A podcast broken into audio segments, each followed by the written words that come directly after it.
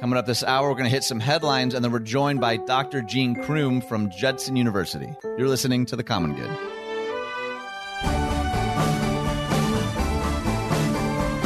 Hey everyone, welcome to The Common Good. My name is Ian Simpkins along with Brian Fromm. So glad that you're here. Happy Friday. The weekend awaits us, but what, uh, what are weekends anymore anyway? That it doesn't, I don't really, I mean, I will say this though: uh, the last church I was at for ten years, my beloved church in Bartlett, Poplar Creek Church, they have a living nativity they do every year.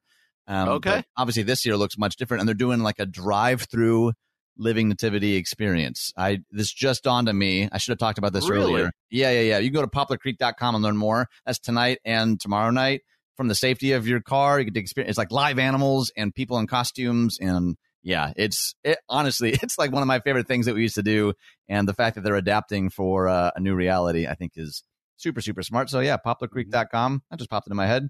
Why not? Okay, so normally Brian, we'd have a bit of banter, but I have what thirty-seven articles here in this first segment. Something like you that. You are ambitious today. yeah, there's no way we're going to get to all of them. So let's just sort of spin the wheel, and you, I'll let you choose. Yeah, I saw this one flying around Facebook and Twitter, and, and I was glad that you put it on here. Kirk Cameron, you know, well known from Left Behind or Growing He's more known for Growing Pains, I think.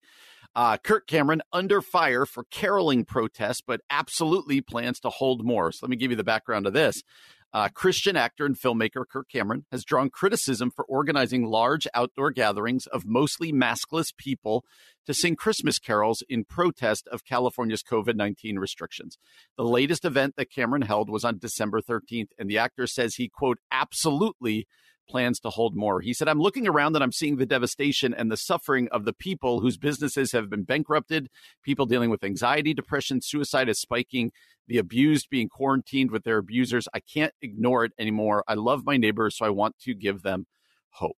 Uh, and so uh, the article goes on to say that it's reminiscent here of Sean Feucht's worship mm-hmm. protests and Pastor mm-hmm. Doug Wilson's psalm sings. And, and so I don't I don't disagree with anything he said, right? Like people need hope right now, but you're dealing with a state in California where there are parts of the state, I believe Los Angeles, Los Angeles right now, where they literally have run out of ICU beds right now.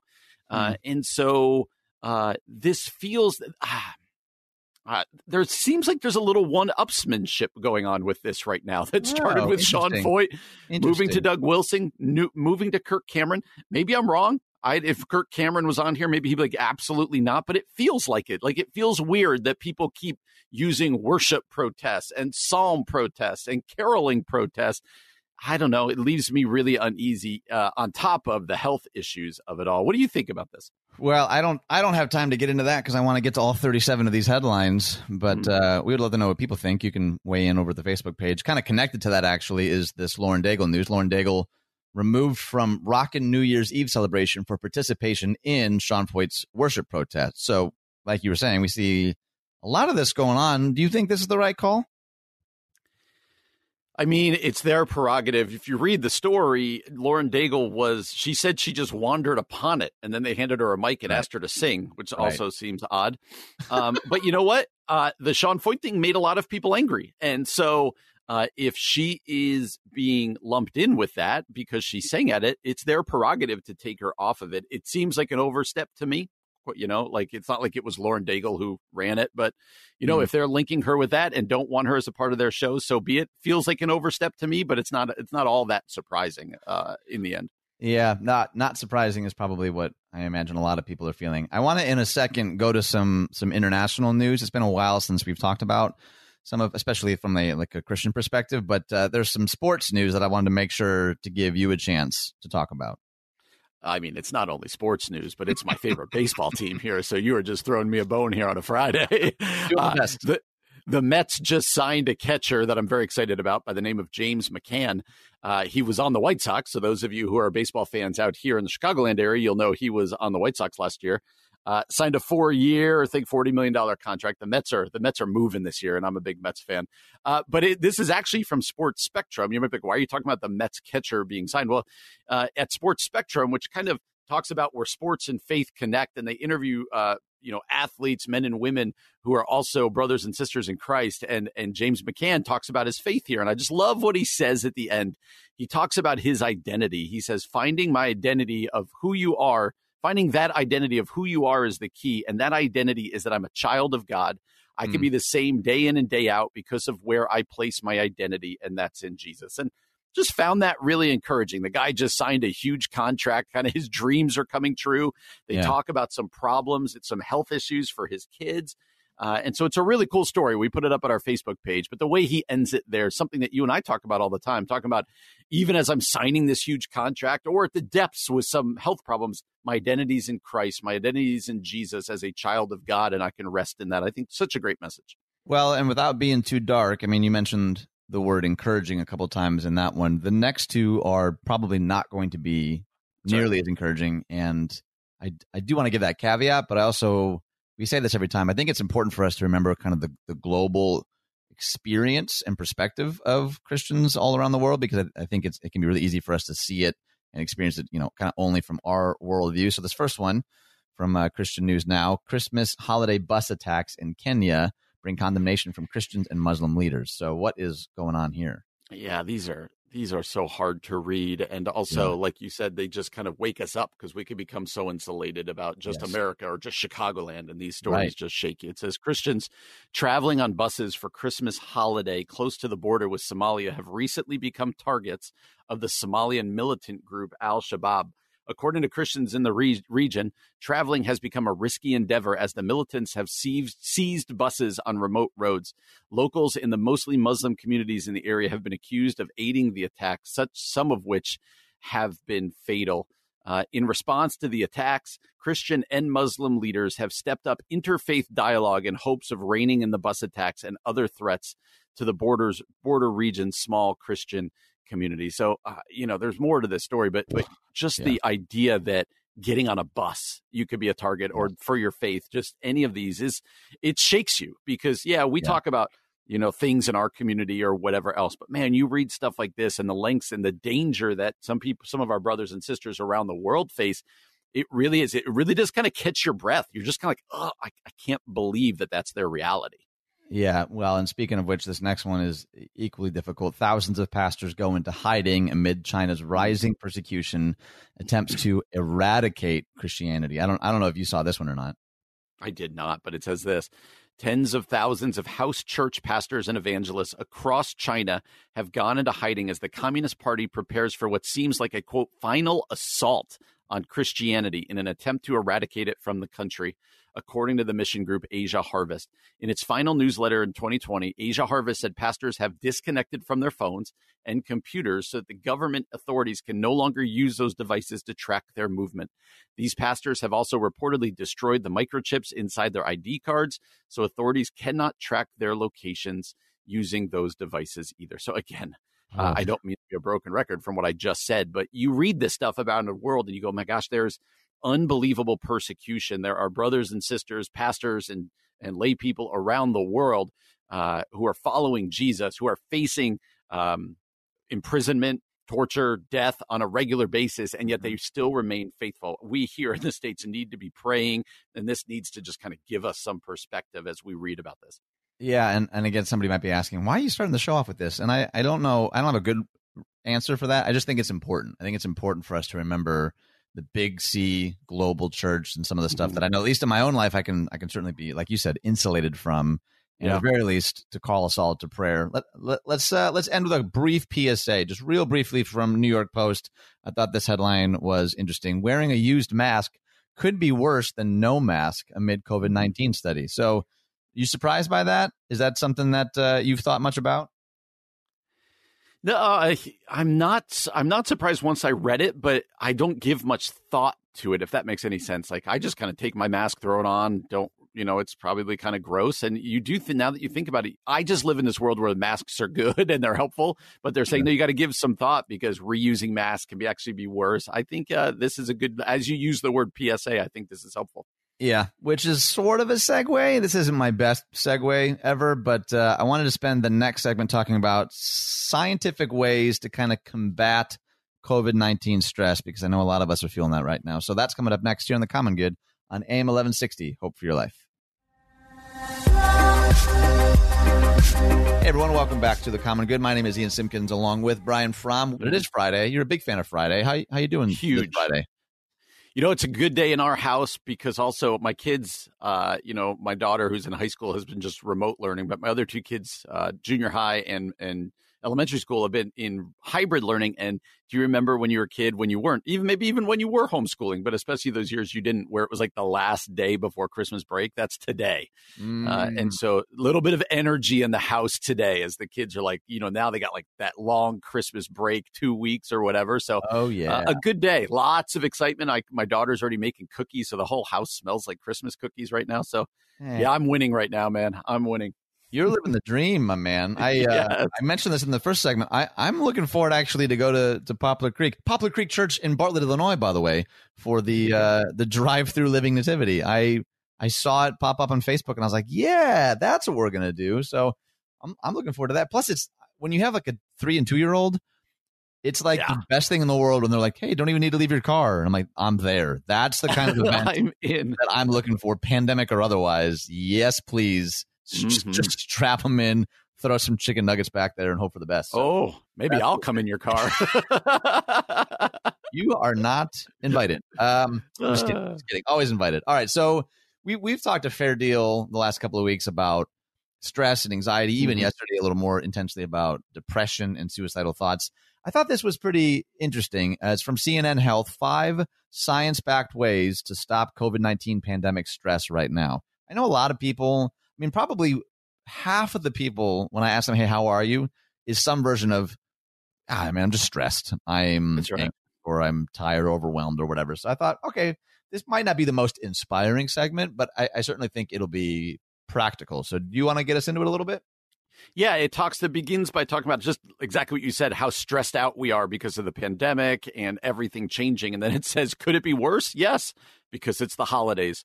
In normal times, that alone would be enough to overwhelm our coping skills. But this is 2020, and on top of everything else, we have a duty to protect our loved ones despite our need for togetherness.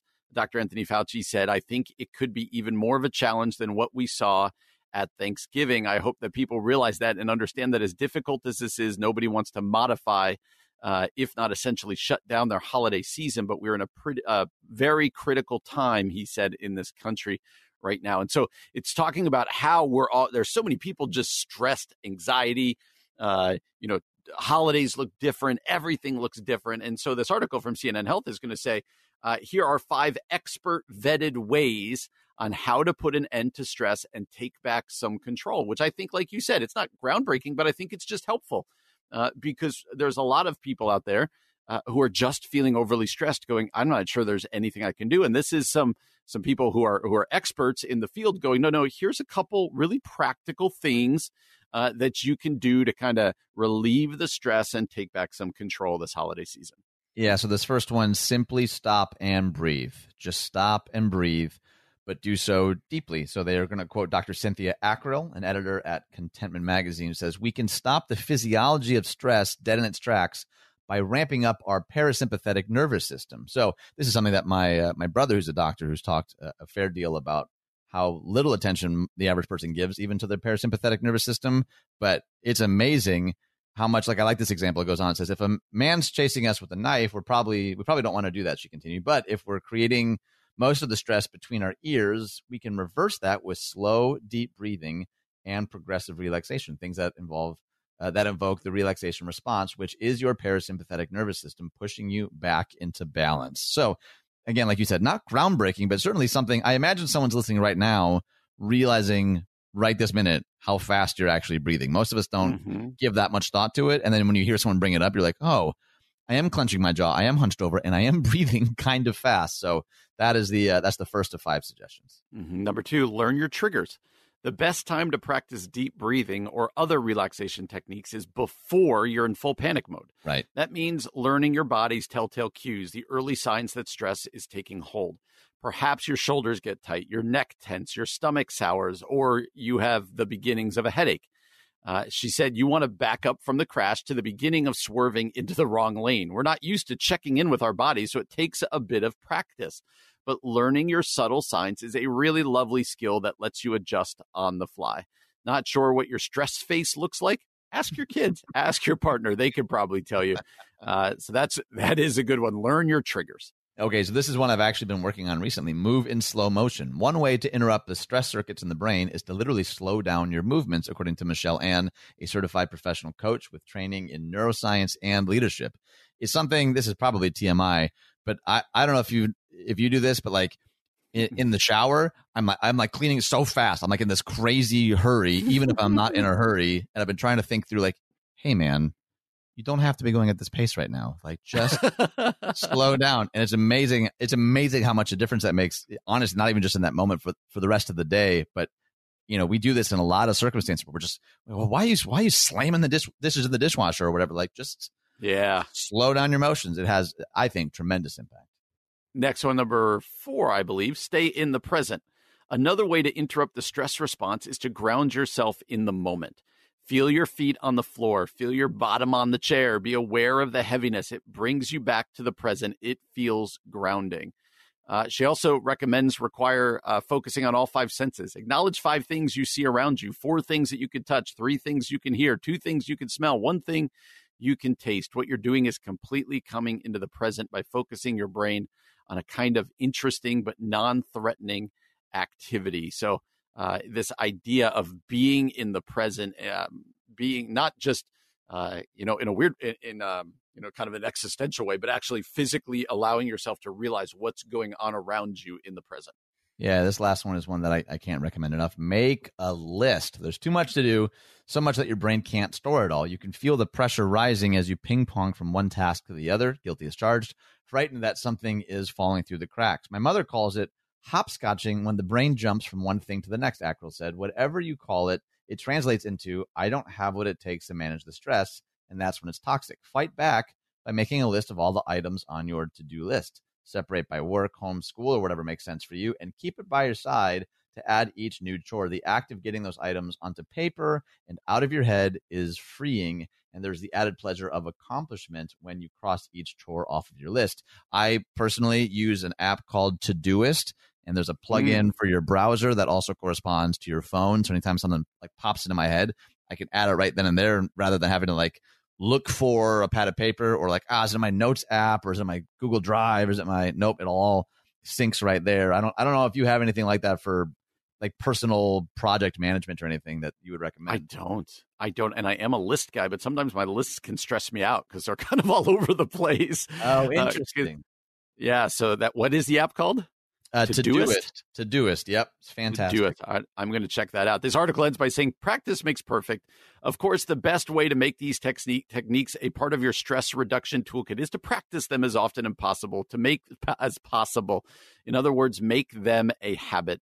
She said many of us were many of us were brought up thinking they're just a pill for everything and got us away from practicing some of the skills.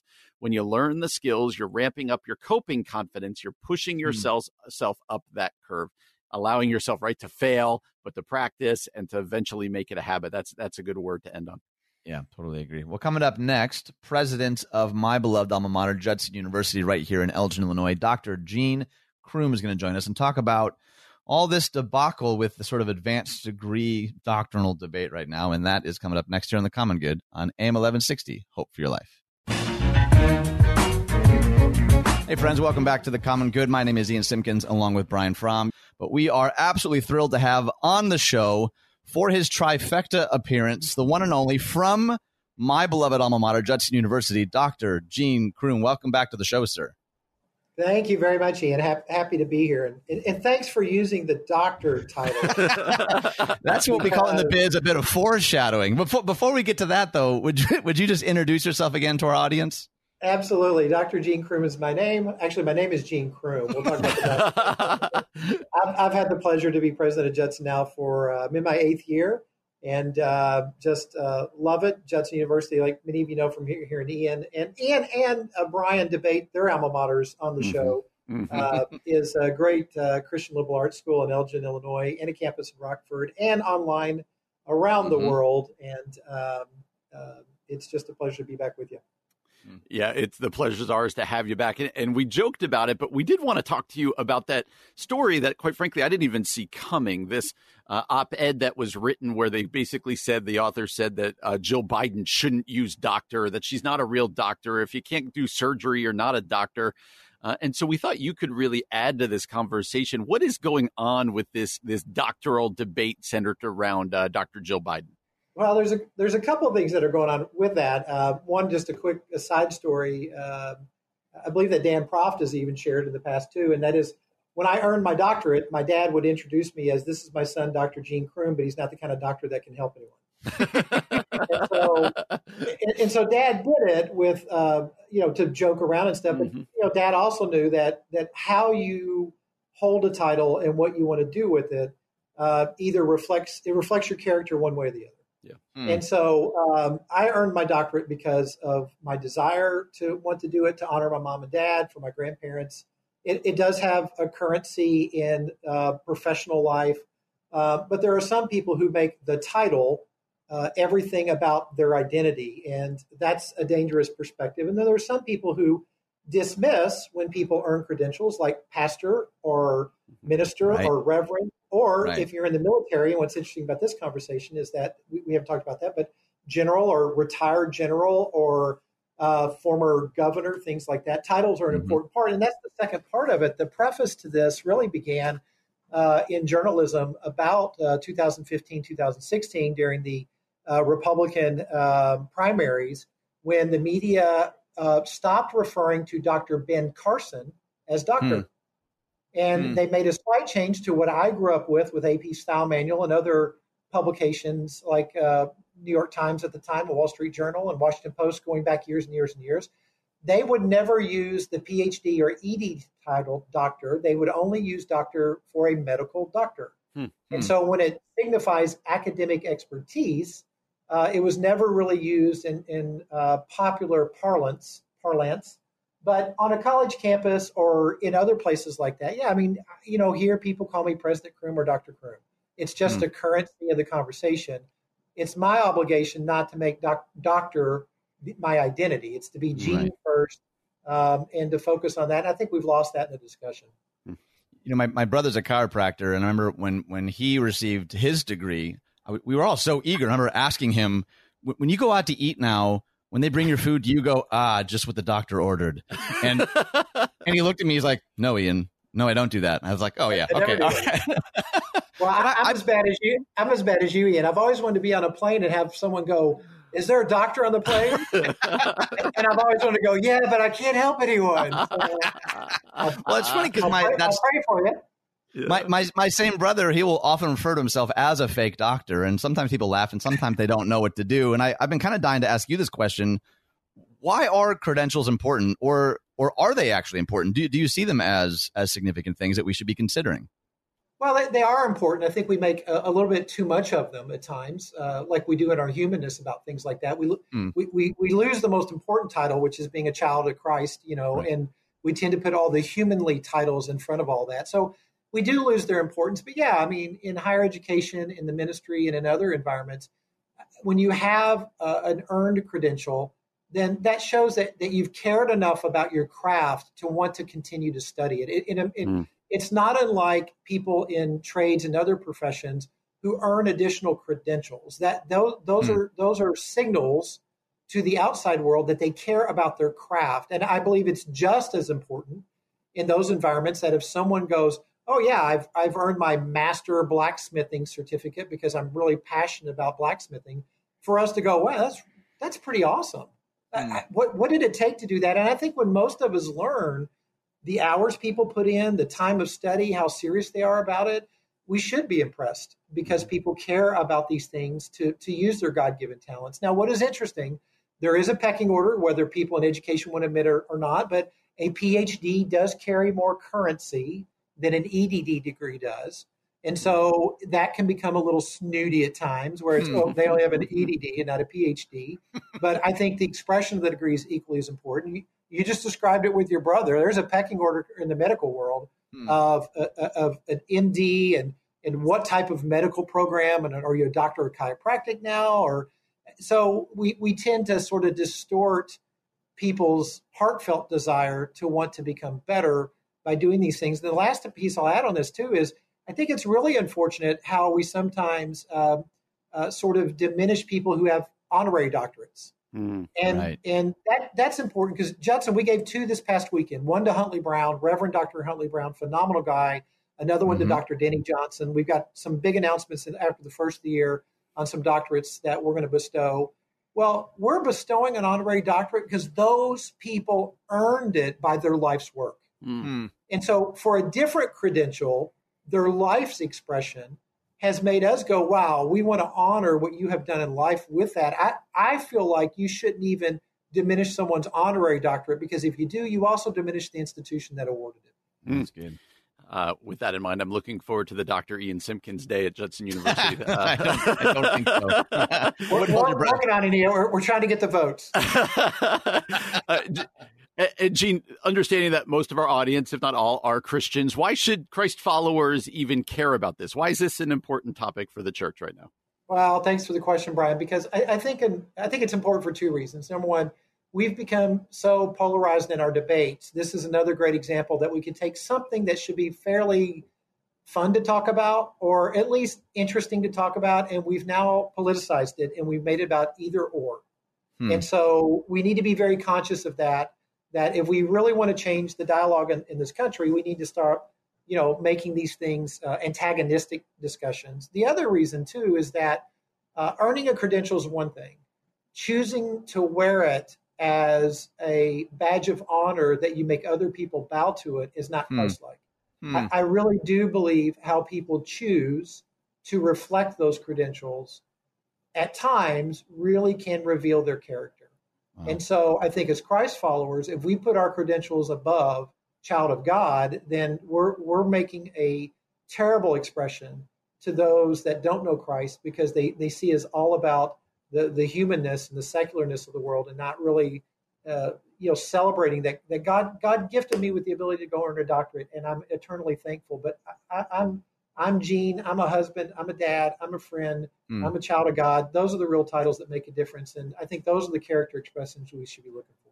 I love that. I mentioned on the show probably at least every week that my, my time at Judson was just incredibly formative. I, I love the current Judson community and the leadership there. I'm personally, Gene, just really grateful for you and your influence and your friendship. I'd love for people to be able to know how to get in contact with you or how to get to know more about the school. Could you just hit us with, with websites and social media and, and anything else you think would be helpful? Absolutely. It's uh, judsonu.edu is the best way to track us down. We're also on Twitter, on Facebook, on uh, LinkedIn, and uh, Instagram. So you can find us with uh, a lot of social media on there, and all those will direct you back to the uh, to the university. That's great. For the third time, Dr. Gene Crume, president of my beloved alma mater, Judson University. Brother, thank you so much for making the time to be with us today. Thank you both very, very much. Take care. You too. You too. And you've been listening to The Common Good on AM 1160. Hope for your life. Hey, friends, welcome back to The Common Good. My name is Ian Simpkins, along with Brian Fromm. We are so glad that you are here, wherever here is. I wonder, we should ask sometime like where are people listening from? Like I think yeah. we sort of assume Midwest, but uh, yeah, if you're listening from somewhere not Illinois, we would love to hear from you. You can find us on the Facebook page or Twitter or Instagram. It's all at Common Good Talk. I want to talk a little bit about the Apostle Paul and social media, but before we go there, Brian, I want to make sure that we get these holidays in here. Are you are you ready for some holidays? Uh, yes, I certainly. I don't. I don't even know why you even asked that question anymore. That's true. You know, I'm ready. Mm-hmm. Well, we got another national day in Qatar. Did I'm realizing that most of the world apparently has just national days. I don't know. Apparently so. That's apparently I'm, so. I'm I'm learning something here. It's also uh, International Migrants Day. I didn't know that. It's okay. Arabic Language Day. These are both international holidays. But let's let's get to the weird ones. You ready? Yes. Uh, first off, it's Underdog Day. So oh given given uh, our sports inclinations, the teams we tend to root for, this is something that you and I can yes. both celebrate. Hopefully, this carries over to the weekend. right. As also National Ugly Christmas Sweater Day. I don't know if you're mm-hmm. an ugly Christmas sweater guy or not. I am not, but my daughter did have did get to wear one to school today. So okay, yes, lovely. Uh, answer the telephone like Buddy the Elf Day. okay, do I do love Elf. Do you remember what it elf. How, what does he say, Buddy the Elf? What's your favorite color? Is that what he? Is that how he answers oh, the phone? Oh, I think that's a good one. Now I got to go back. I think we're going to watch it this weekend. So I'm do. Yes, so good. All right, are you ready for this last one? I, you've got me ready. Yes. I just got to make sure I say it right. Okay, it is National Roast Suckling Pig Day. Bacon. I don't even know what that means. Yeah, probably. It's probably a fancy way of saying bacon. I don't know. National Roast Suckling Pig Day. So there you have it. We do agree on bacon, right? You are a fan of bacon, Yes. please, dear. Okay. Oh gosh, yes. Okay, oh yes, yes, yes. We can remain friends another day. and I'll put maple syrup on top of it, and we're good to go. All right, so this is from uh, Intersect Project, Intersect, where faith meets culture. Sounds like the kind of website that you and I would really appreciate, actually. Mhm. Here's the headline No Wayward Arrows What the Apostle Paul Can Teach Us About Social Media Habits. You want to get us into it? Yeah, this is by Jeff Mingee, uh, pastor at Catalyst Church in Virginia. He said Titus faced a difficult task as he established, ordered, and led the church in Crete. He was surrounded by false teachers and difficult people. In fact, according to one of their own, Cretans are always liars, evil beasts, and lazy gluttons. That's Titus 112. Sounds a lot like Twitter, right? That's funny. As Paul opened up his letter to young Titus, he offered some words of encouragement and direction. These words can help guide believers as they navigate the terrain of social media. Here are five reminders believers can apply to their social media habits. So, taking the book of Titus, uh, kind of saying, hey, Twitter, the, the Cretans, a little bit of, and, and we could take what Paul said to Titus and kind of put us put us towards uh, how we can have better habits of social media. So, five of them here. Let me give you number one. All right. Remember your identity. Titus chapter 1, verse 1. Remember your identity. Paul opened the short letter Paul, a servant of God and an apostle of Christ. While this introductory wording is common, we ought to remember that, quote, all of Scripture is breathed out by God and profitable for teaching, for reproof, for correction, for training in righteousness, that the man of God may be competent, equipped for every good work. So, what are we to learn from here? Slavery and stewardship. Those two themes spring from Paul's first words. He saw himself as a slave to God and as an apostle tasked with stewarding the message of Jesus Christ. Christian, those two themes ought to govern your social media habit. Uh, you're, you too are a slave to God. You've been bought with a price. You've been transferred and you have been given a gospel to steward. Remember your identity. Yeah, what do you think of that one?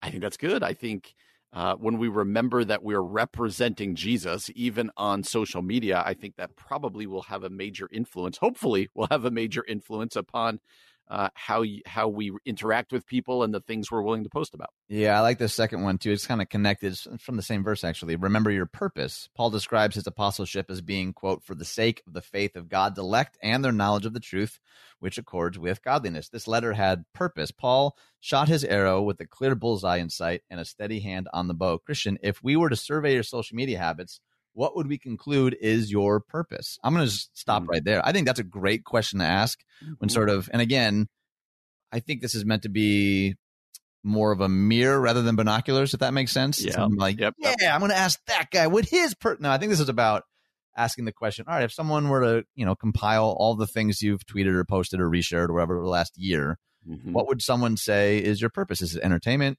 Is it to avoid what you should be working on? Is it a mindless retreat from an otherwise mentally taxing life? is it all of the above? I think, I think, Right, I think right. it's a really important question to ask. Yeah, next one's remember your hope. This is verses two and three. Paul opened the letter to young Titus. He quickly reminded Titus of the quote, hope of eternal life, Titus 1 2. Uh, and so later on, he says, let your social media activity be marked by this hope. Let every tweet be posted in light of our promise making and promise keeping God. Hmm. Let your assurance be so settled in God's promise that you are free from the desire to divisively attack others.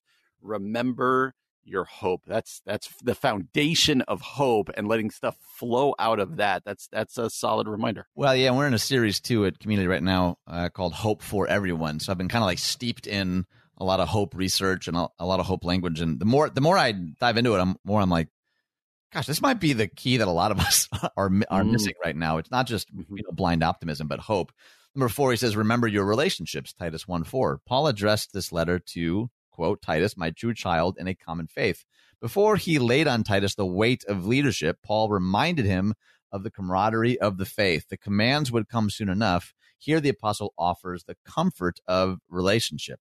I think that's a really keen insight because Mm-hmm. And again, this is a little inside baseball, but as pastors, don't you feel like people are, are regularly other pastors, especially in like leadership conversations, like ah, everyone needs to have a Paul, everyone should have a Titus, and it it tends to kind of get distilled down to just the dissemination of like why is mm-hmm. counsel or instruction or experience right. like no, but they also had a relationship there that I think this author does a good job of really elevating. Like, yeah, he begins with that. So to just like, hey, you should be doing it this way, not that way, or pay attention to this book, not that book. Yet devoid of like intimacy and relationship, a lot of that stuff mm-hmm. can really turn sideways. Yep. Last one is this remember your role, Titus 1 4.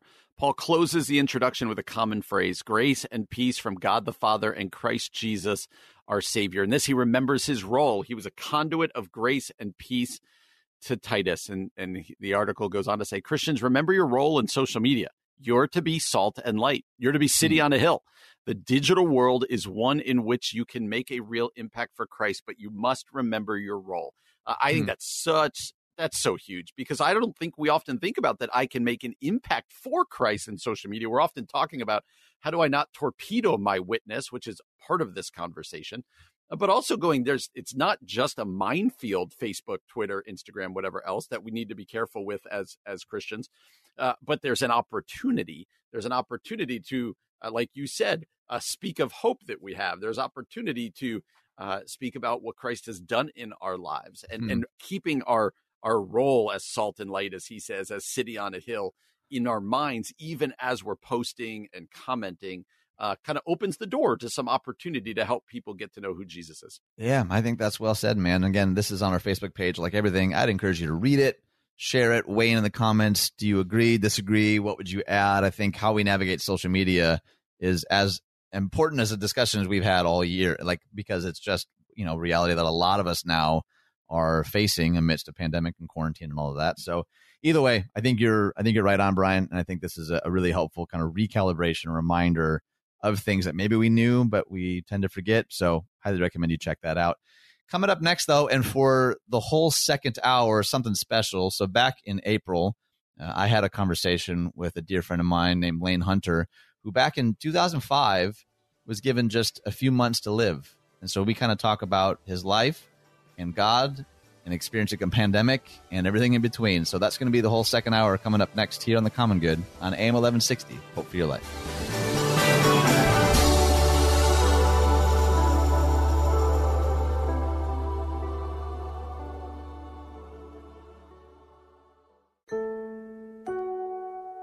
Coming up this hour, a conversation with my friend Lane Hunter, who 15 years ago was given one month to live. You're listening to The Common Good.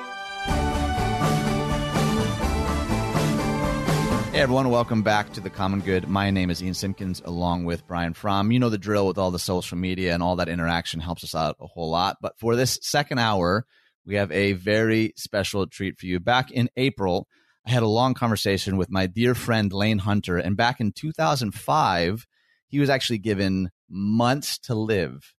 And his story and his experience is remarkable. We asked him to write a little bio, and here's what he said. He's a retired corporate executive, 68 years old, married to his wife, Deb, father of one son, two daughters, five grandchildren. He's a Christian with strong faith, trying to serve God by helping those trying to find their way back to God. God has put a number of people in my life who are either searching for God, battling illness, terminal, or any other kind of challenge where God leads me to help them.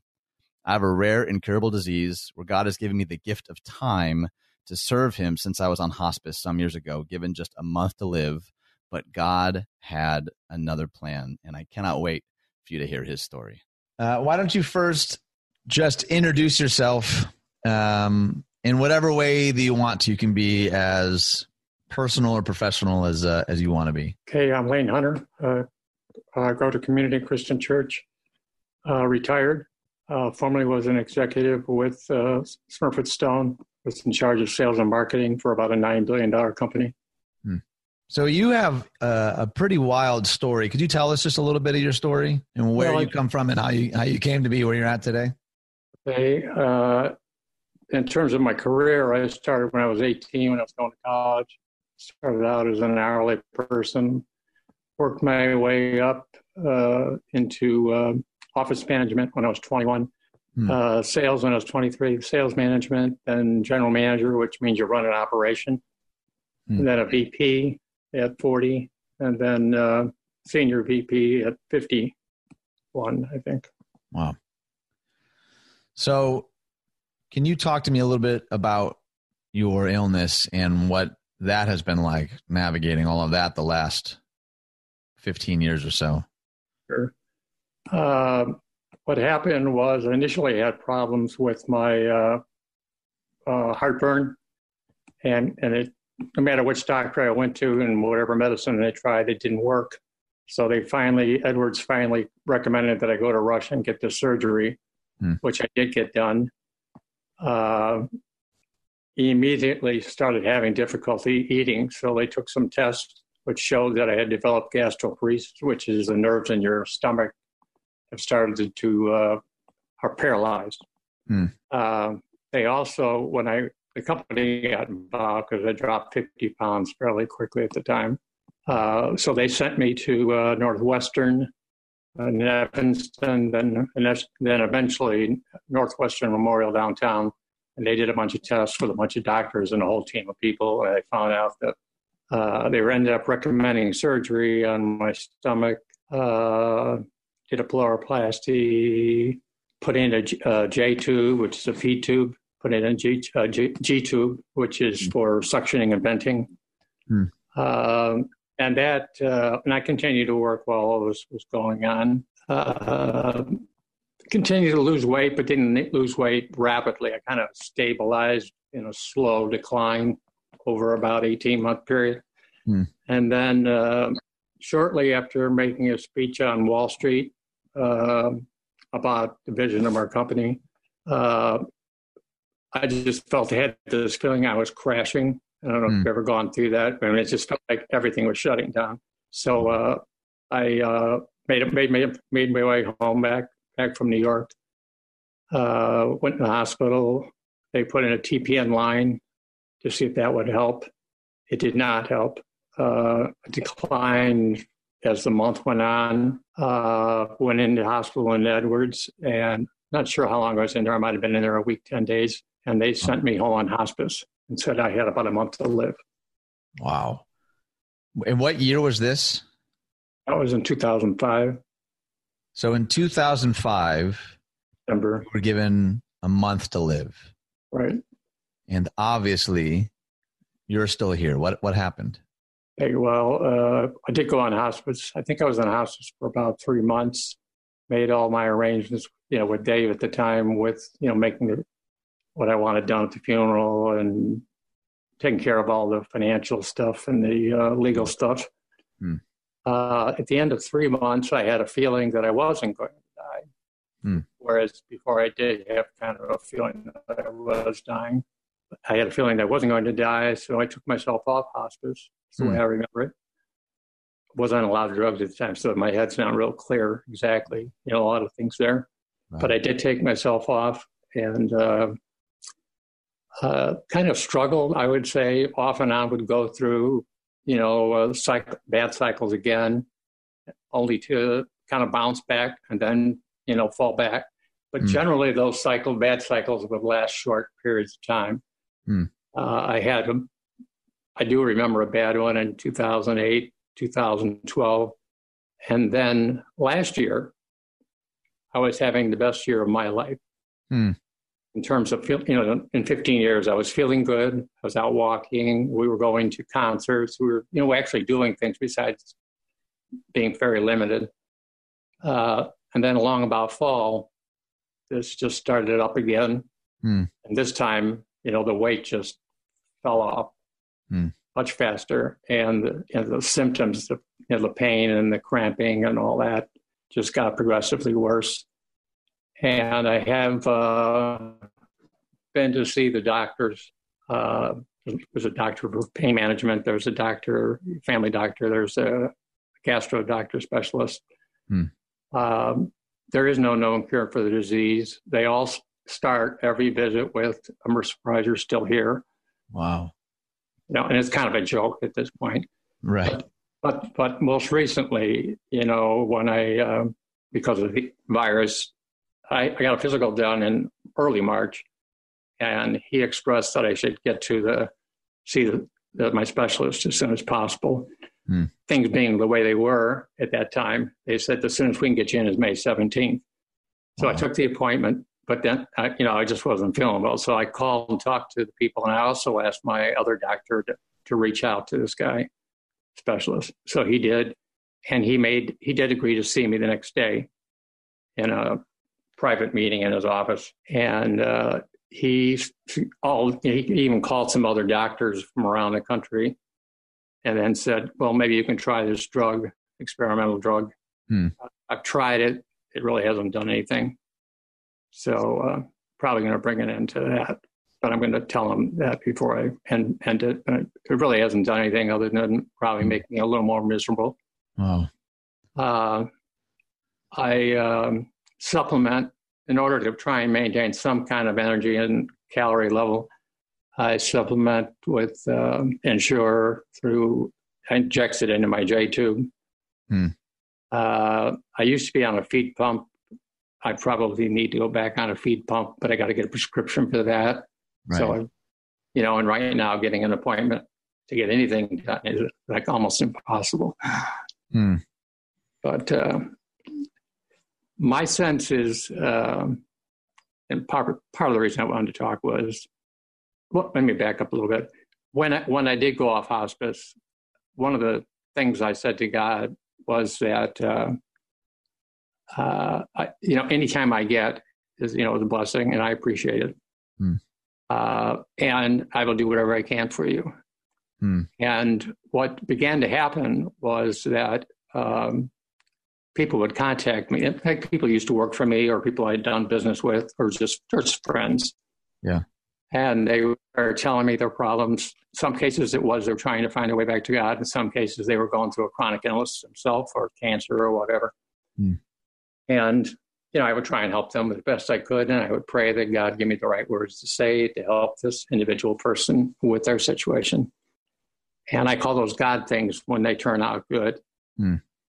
And every time, and I, and I say this because it amazes me, every time it seems like, okay, well, I've completed this one and I don't see anything in, the, in front of me. Mm-hmm. Boom. I'll get a phone call, I'll get an email, boom, another person comes into my life. Wow. Uh, the, the, the, I'm with, I'm talking to someone now, uh, a woman that's got MS and cancer, multiple wow. cancers, and, and it's not looking good, but uh, trying to help her through that. And the other person that I was talking to uh, all the way to the end was Chris. Hmm. Uh, it was very comforting for, I think, for uh, particularly for myself, but also I think for Chris and Bonnie, because, you know, I told them, uh, you know, I knew they had strong faith, so I didn't have to go there. Right. But I also said, you know, if you want to bend, you hmm. want to complain, you know, I can take that, that you know, and you're right. entitled. It's okay to do that. You know, That's it's right. perfectly normal, you know. And so some of the things he went through, particularly the digestive stuff, you know, I made some recommendations along the way of tricks that I had learned to try and deal with it when, when it would flare up on him. Um, and in fact, uh, my next call will be with Bonnie. But mm-hmm. we're, we're trying to uh, maintain that relationship and yeah. see how I can continue to help her. Yeah. I'm curious why why do you think that you're so motivated to help people in this way? Like I just think that's beautiful that you're meeting and connecting with people in that way and that God appears to be bringing these people really strategically into your life. Like what what do you think is the like fire in your belly that motivates you to to care for and minister to people like this? I I I I truly, you know, there was a time I think we, we talked earlier once that um, when I was younger, much younger, you know, that I thought maybe I might be a pastor. I mm. chose the route of the business world, and to some degree, and I enjoyed a lot of success. I have to say, mm. and I say that not to brag, but right. uh, you know, I came lower blue blue class, uh, and things turned out pretty good on that side of the front for me. Um, but it wasn't until, um, and we were involved in a church locally. I told you, I worked Methodist Church for some time. And then, but I still felt something was missing. And it was that personal relationship with God. And, and that's where Dave and some others came along and helped me develop that and gain a better understanding of where the Holy Spirit fits in things with Jesus and God. And hmm. that's why sometimes I ask you those questions too. Still trying to understand that. Yeah, same here. Uh, but I, I just feel I feel that's what I'm supposed to be doing. Hmm. You know, till till the end. Wow. And when the end comes, it comes. And what is so unique about your story is that 15 years ago, a room full of doctors said, Hey, prepare yourself. Yet you have about 30 days left. And here you are 15 years later. And it hasn't been without its struggles and heartache and difficulty. But I'm I'm wondering what wisdom would you share, what hope or encouragement would you give having having had the experience of being in hospice care, preparing yourself for the end, at least this side of eternity? Like what perspective do you, do you think that's given you? Well, uh, first of all, no one knows when you, nobody knows when you're going to die other than God. Hmm. You know, and I think that's you know I know doctors are doing what they think is best. Yeah. And uh, and I've kept the same doctors, so it's not like I've lost confidence in them or anything. But um, I feel, you know, I feel I was kept alive to uh, to serve them and try and help others. And you know, as long as I can do that and be of some help, he's probably he may keep me around. Hmm. But I also understand I was prepared to die. You know, the, the, last time, the first time with the hospice, you know, I had got myself that wrapped around, and that took a little bit of, of time because I had been told I was terminal. You know, before that, right. So I had probably maybe nine months to prepare myself. You know, some of it initially was, you know, is, is the money taken care of? Is the legal taken care of? You know, everything taken care of right. or the kids taken care of and all that kind of stuff. Hmm.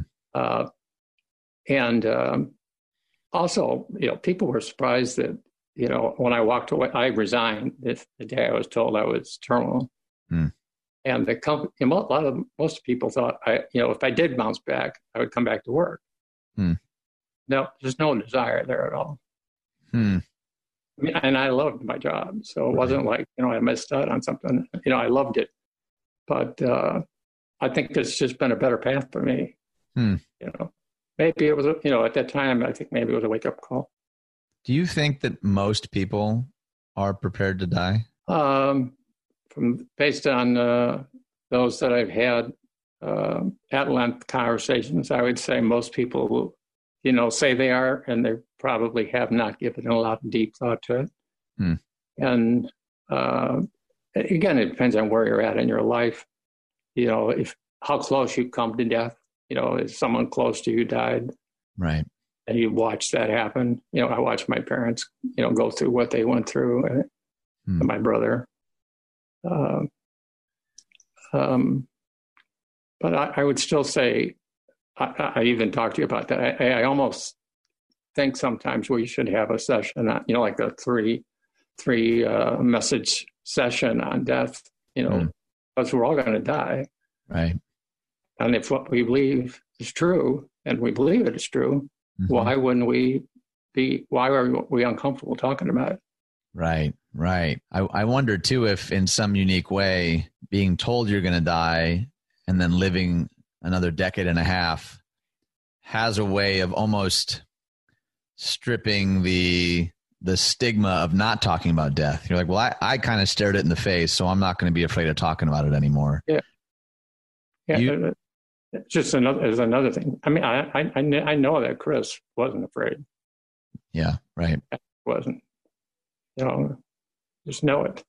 Hmm. You know, that was just a great, you know, not that I wanted to lose him or anything like that. I loved the guy. Yeah, me too. Uh, but if ever anybody was so you know was sure he was yeah no kidding no kidding why do you think why do you think so many people are afraid to die um, i think some people uh, are afraid of suffering hmm. and and but i think most of it is that you know i just don't want to think about it now because i'm living you know right right no that's a downer to think about it Hmm. I, you know, and I wouldn't want to present it as a downer. I would want to present it as, you know, this is what we believe. We're all going to go, and if you, you know, if your faith is strong, you'll be all right. You're going to be all right no matter what.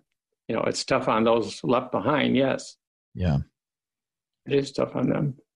Yeah, that's for, that's for sure. It's one of the strangest parts of being a pastor is you're invited into those spaces. You know, as people are breathing their last, grieving with the family after the fact. There, there is an odd. It is, I consider it a deep honor and privilege, but it is one of the strangest parts of the job is to have to confront death fairly regularly, and it has been interesting in the last 15 years how vastly different people deal with it or or interact with it or or talk about it and this is why I've so appreciated getting together with you and, and talking with you and hearing your heart and you and your wife both. I mean, you guys serve and give back in, in pretty remarkable ways. There seems to be just this this love for people and uh, has that always been there like do you think that your like love for people and wanting to serve and come alongside people has that always been there or is that something that has grown where, where does that come from well in, in our house our my mom had a very strong faith in god and I mean, she, she held her own Bible classes in her house, you know, from when her children, you know, memorized the Bible. Get, I used to get up and pretend I was Billy Graham and give sermons in the house, house that mm. kind of thing. Mm. But, but when you're in the business world, I'm guilty of, you know, that probably became the higher priority. Right. For a period of time. Not that I wasn't going to church, you know, or I think I treated people right, things like that. But but I know that I didn't give as much as I should have. Mm.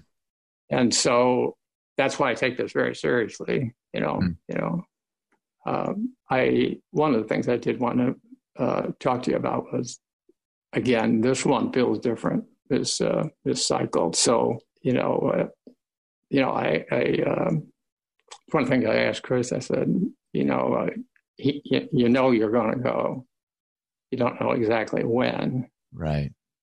But and in my case, the situation was a little different, you know, but I said, you know, do now should I, you know, should I back up a minute and say, you know, is this, you know, am I in my last uh, battle or is this one going to break too? Right, right. I don't know which one. And that's the first time I've had that feeling in some time, you know, so. So I, I'm wondering, we're in this unique kind of uncharted season right now, not just you know as a country, but as a as a planet, where a lot of people are being faced with or confronting conversations or realities around death in a very new and in many ways scary kind of way. I'm wondering what what hope or encouragement or challenge even would you give to someone who is petrified of death or petrified even of the unknown of the possibility of death having having walked the journey that you have what what would you say to the person who's just feeling like overwhelmed right now? I think it's i think it's best to find someone to talk to and and get you know get the subject on the table yeah. you know what are you what are you what are you afraid of you know are you afraid you're going to get the virus are you afraid you're going to suffer or are you afraid you're going to die hmm. you know those are different all different things right um, you know, I watched the special on the virus. One of the sad things is, you know, most of the people who, you know, get to the bad st- end stage, they're alone. Mm. You know, they don't have family members there, you know. Right, right. And, and, you know, if they weren't ready beforehand, you know, and then once they get on a ventilator, you know, they're sedated. Right. You know, so, um, and from what I hear, you know, most die anyway mm. at that point which which is another reason why you know sometimes I wonder why there isn't more of a wake up call. Mm. You know, there is this hurry to get back to normal, and I understand getting back to normal, and we all want to get back to normal. But right, uh, maybe we have a few minutes to think. You know, maybe, maybe we had this lockdown, or maybe we should be taking advantage of this lockdown to give some thought to: Are are you prepared yourself, and then are can you help others be prepared? You know, mm. in some way, shape, or form.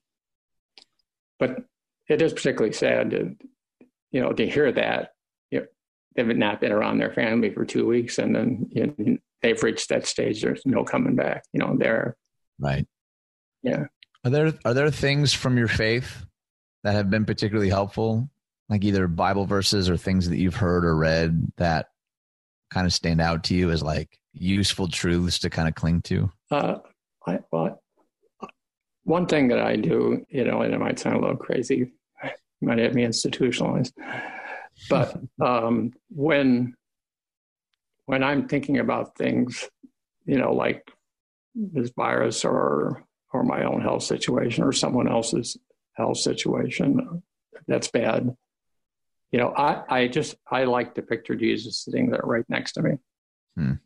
you know, and I literally see him. Hmm. You know, now I know that's my mind. You know, there's a lot to do with that, but I just find comfort in actually seeing, you know, having him there, and I know he already knows everything. Hmm. But kind of, I kind of run through, you know, my list of you know what's going on in my head, and say, you know, there's here's this person, here's this person, you know, or here's my situation, you know, whatever. Hmm. Those are those things have been helpful. I mean, you know, I think we talked about this before. You know, you, when you help people, you get more out of it than they do. Right. You know, and and until you do it, you don't know that. Hmm. But it's true. You know, my wife, you know, she does the Kids Hope mentoring thing. You know, she she loves that, and she she's helping people. Yeah. But she's getting a lot out of that too. You know, Yep. they are, the mentors are, she is, you know, and I, and I just think of you know the ripple effect. You know, if you if you affect some people, they affect some people. I'm sure you've thought of it that way too. You know, Yeah. Yeah. Absolutely. my best feelings in life are those. You know, when you feel like you helped somebody. Yeah. Absolutely. How do how do you specifically feel about death? That's Yeah. well, there's a part of me that uh, is ready to go. you know, because you know I think it'll be perfect. You know, Hmm. it couldn't be. It'll be great. Hmm. Uh, and then there's a human part of me that says, "But wait a minute, and my wife won't be there, and my kids won't be there, my grandkids won't be there." But that's me. That's the human side of us all. You know. Right.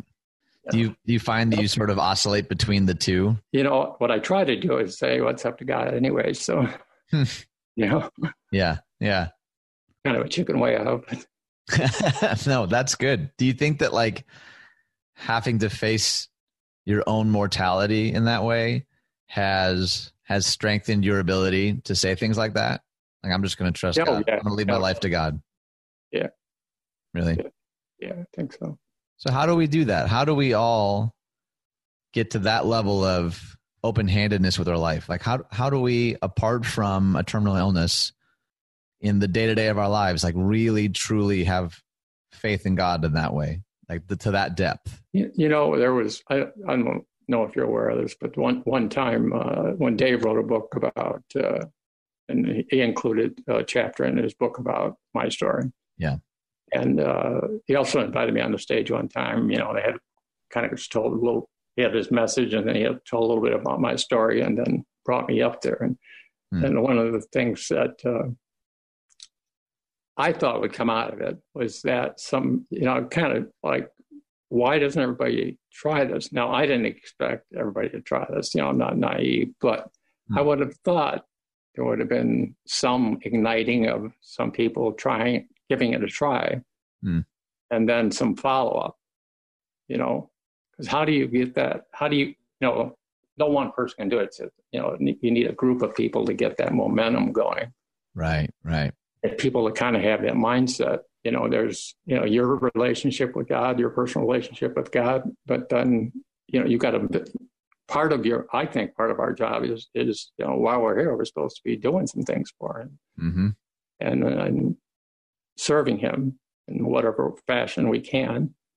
And I think He helps guide us, you know, where He thinks we're, where we're best suited. Hmm. Um, but, um, that's a question I'd ask you is, you know, why, why is that a no go to subject? Hmm. Is it because it's a downer? I know our mission at our church is helping people find their way back to God. Yeah.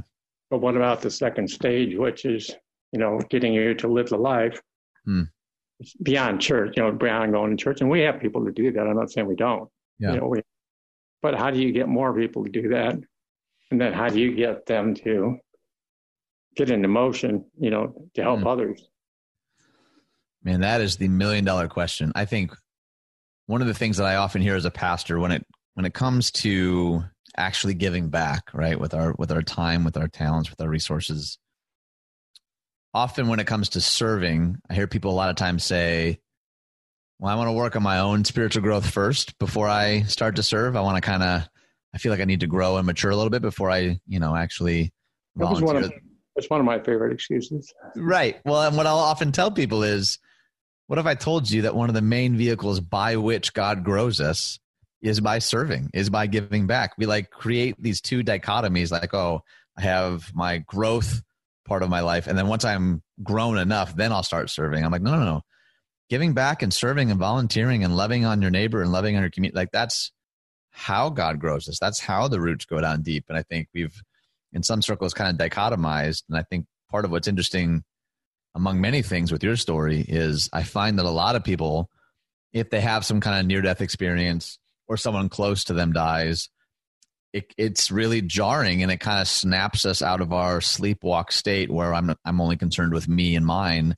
Yeah. Something like death has a very strange way of clearing the fog from our eyes a little bit, and you yeah. begin to realize in a new way like life is not completely about me, and I want to give back and love others, which is what I love about you and your wife and the way that you serve and love people because it's you're like, yeah, I want to use whatever time I have here yeah. to point people to God, to love them, to show them the love of God. And I I think that's a gift. I think our church is better for it. I know I'm better for it, having even just had conversations with you. Like it's inspired and motivated me even. And I have, a, I have a quick little story to tell you. I've had yeah, a had a guy used to who used to work for me. Went came to work for me in 1986. So we've known each other a long time. Hmm. And not only did we work together, but uh, he, he also became a close personal friend. And he was formerly a Catholic, but he basically gave up the church when he was in his 20s, mm. completely, completely, you know. And he lost his wife about three or four years ago uh, to, to, cancer. And, and she had a lot of health problems, but uh, he lost his wife. Mm. Anyway, you know, every once in a while, I try, you know, you try and talk to him about God, but, you know, he just didn't want to go there you know, if you want to talk about how, you know, he was respectful, but he didn't want to go there. You know, uh, he was well, not too many not too many months ago. I was talking to him on the phone one day. He lives in Connecticut, and he um, he said, uh, "You know, I've been thinking. Uh, I'll never go back to Catholic Church.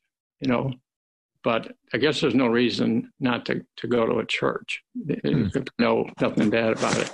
You know, so he went to some small church and um, now he's going regularly.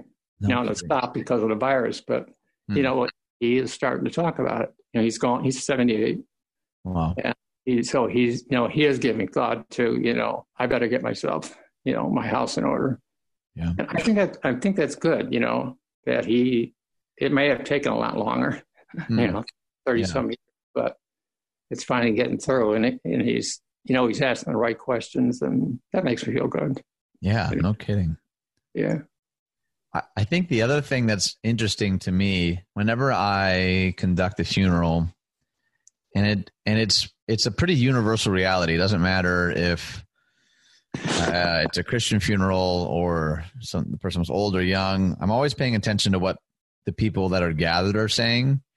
And almost every funeral I've ever done, I'll hear the same phrase over and over again where people say, Why has it been so long since we've connected? And the response almost always is, Well, life got in the way. That's the that is the yeah the great excuse that I always say, Well, life got in the way. And it's always the challenge that I give at funerals is don't let life get in the way. Like it's the thing that we're given.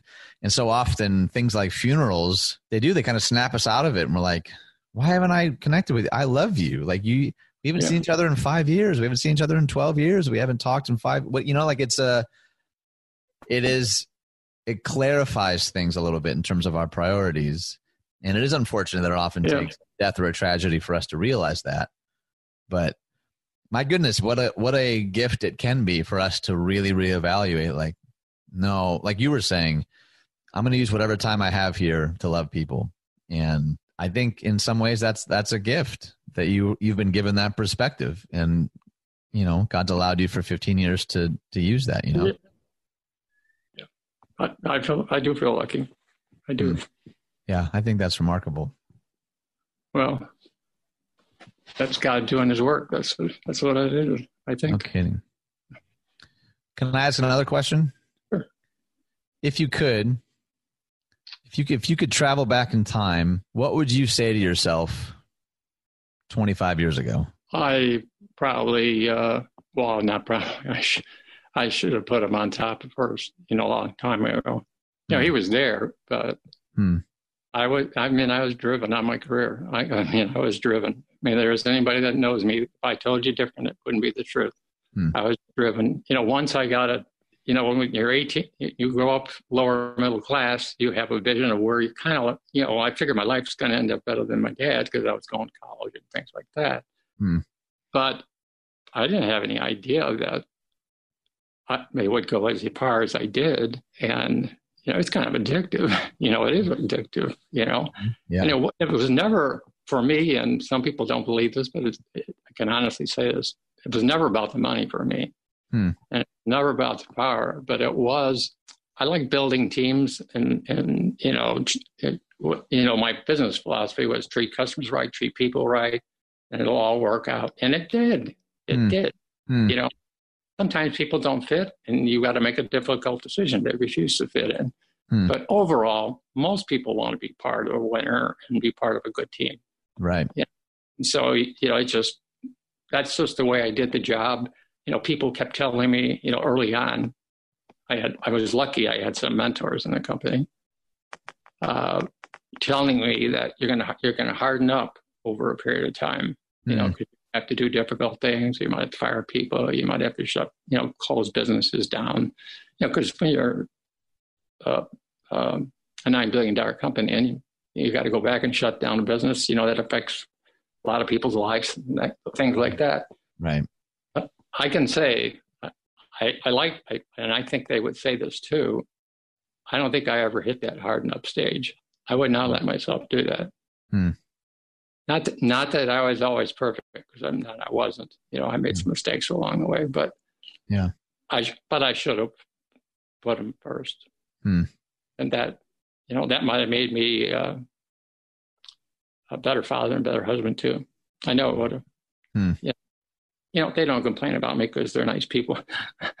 but, you know, they understand, you know, like, you know, when I talk to them about it, you know, I'm sorry I wasn't there for that, or I'm sorry I wasn't there for that, you know, because Hmm. I travel out. I traveled at the time like 60, 70% of the time, Hmm.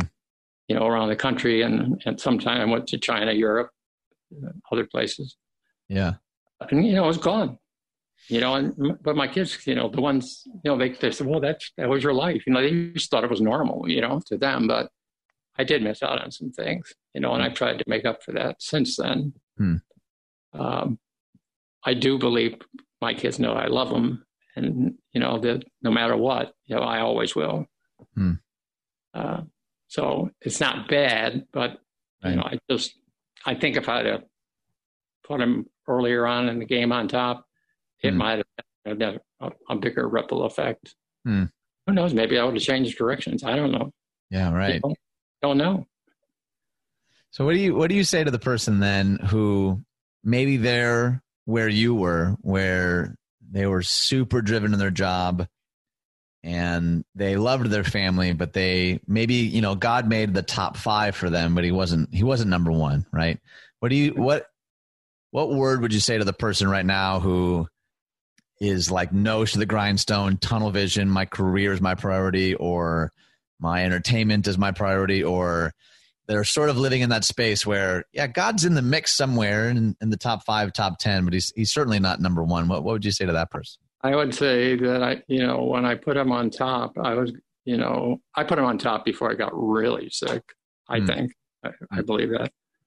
Um, but he was super, super on top when I was sick, Hmm. and it just made me aware that, you know, I tell people that if I had done that, any problems I ever had in my life, I probably, you know, I probably self-created a lot of those, you know. Hmm. So, again, I just want to make sure one thing is I am very grateful that he let me live for 15 years. Hmm. And, you know, I, uh, you know, I was, I, I, wasn't, I didn't have the distraction at work anymore. Hmm. And I didn't miss it. You know, maybe arrange that too. You know, hmm. I just didn't miss it. You know, and people just don't believe me when I say it, but I don't. Hmm. You know, it was great when it was going on, but I don't miss it. Wow. And um, overall, I consider myself pretty lucky. Yeah, no kidding. I love that. Yep. And you and you've always been consistent with that too. Every time we've met for coffee, you you've talked about just how how blessed and lucky that you feel. That that's been something that stood out to me is how consistently you share that. Yeah. And, if, and that just shows you that if you let them in totally, it just makes your whole life better. No kidding. Lane, thank you so much for for sharing so much of your story with us. Would would you uh I didn't ask you this ahead of time, but would you mind just praying to close us out? Sure. Yeah. Dear God, thank you for uh, putting Ian into my life. Uh, he's been a great addition to the Community Christian Church. I think I believe he's been a great addition, and I know a lot of other people believe that too. Uh, I uh, appreciate all the things you've done for me, putting uh, people in my life to help serve you. I appreciate very much that you've given me the extra time I appreciate my family, and I sure hope they know that. I tell them that, but I sure hope they know that and believe that.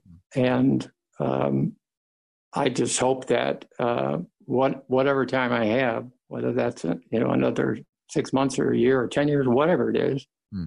That I can continue to serve you, and that you put people in, in front of me and give me the uh, the words and skills to uh, to be of good service, not just service, but good service. And I thank you, God, for everything that you've done for me and my family. Amen. Amen. Thanks, brother. We we love you guys a lot, and I'm really grateful for you and for your friendship. And I think our church is much better having having you guys in it. I'm grateful for you. Thank you. Take care. Yeah, you as well, brother. Bye bye. I think it goes without saying, but I am so grateful for Lane and the ministry that God has placed on his heart and his story. And my hope and prayer is that hearing his words and hearing some of his perspective gives you some hope, gives you some beauty in the midst of a lot of chaos right now, and to remind all of us that every breath is precious, every moment is a gift to us from God. My sincere thanks to Lane and to John for all the work he put in to make that happen. And we hope that you have a great weekend. For Brian Fromm, my name is Ian Simpkins, and you've been listening to The Common Good on AM 1160. Hope for your life.